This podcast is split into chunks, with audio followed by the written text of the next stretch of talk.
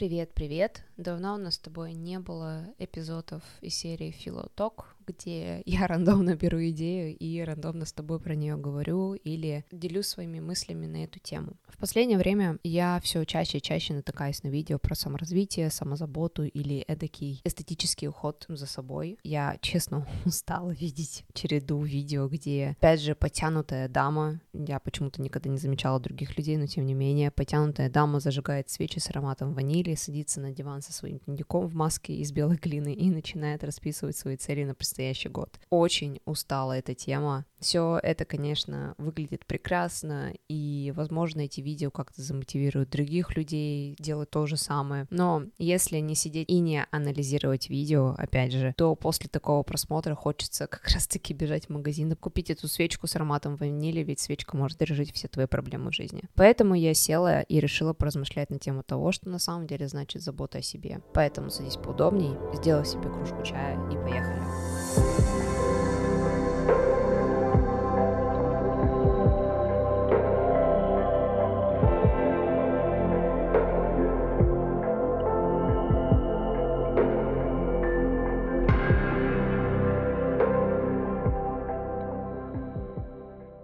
Очень часто забота о себе не выглядит так же эстетично, как видео, которые ты можешь найти в ТикТоке или Пинтересте, или если ты до сих пор используешь Инстаграм. Чтобы позаботиться о себе, тебе надо попотеть на тренировке, сказать токсичному другу, что ты не хочешь больше его видеть, найти вторую работу, чтобы чувствовать себя финансово устойчивым, и сделать шаг к принятию самого себя, таким, какой ты есть, без необходимости сидения в ванне с пеной, почитывая очередную книгу о том, как стать успешным. Забота о себе вкратце — это твое личное решение создать ту жизнь, от которой у тебя не будет желания бежать. Ту жизнь, в которой ты будешь чувствовать себя комфортно. Но это значит, что какие-то аспекты в жизни нужно будет поправлять. И вот этот момент многим из нас некомфортен. И когда нам некомфортно, мы начинаем искать ту волшебную пилюлю, которая решит все и сейчас. Вместо того, чтобы начать хоть что-либо делать. Мы приобретаем марафон об исполнении желаний или марафон о том, как стать счастливее. В марафонах очень часто людям рекомендуют приобрести магическую рабочую тетрадь, которая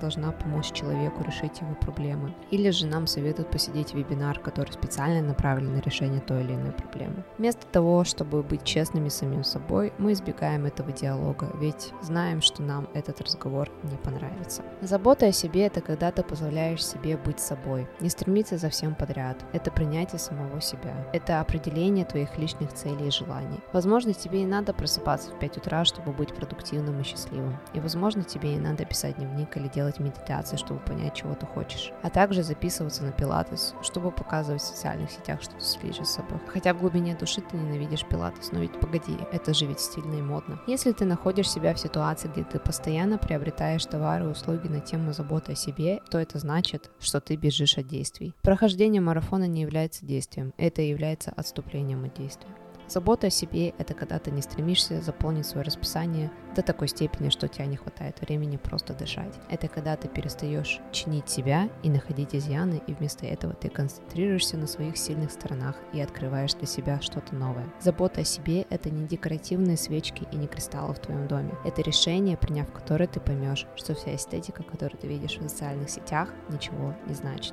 Спасибо, что послушал этот эпизод. Не забывай делиться этим подкастом со своими друзьями и близкими. С тобой была Катя, и увидимся скоро. Пока-пока.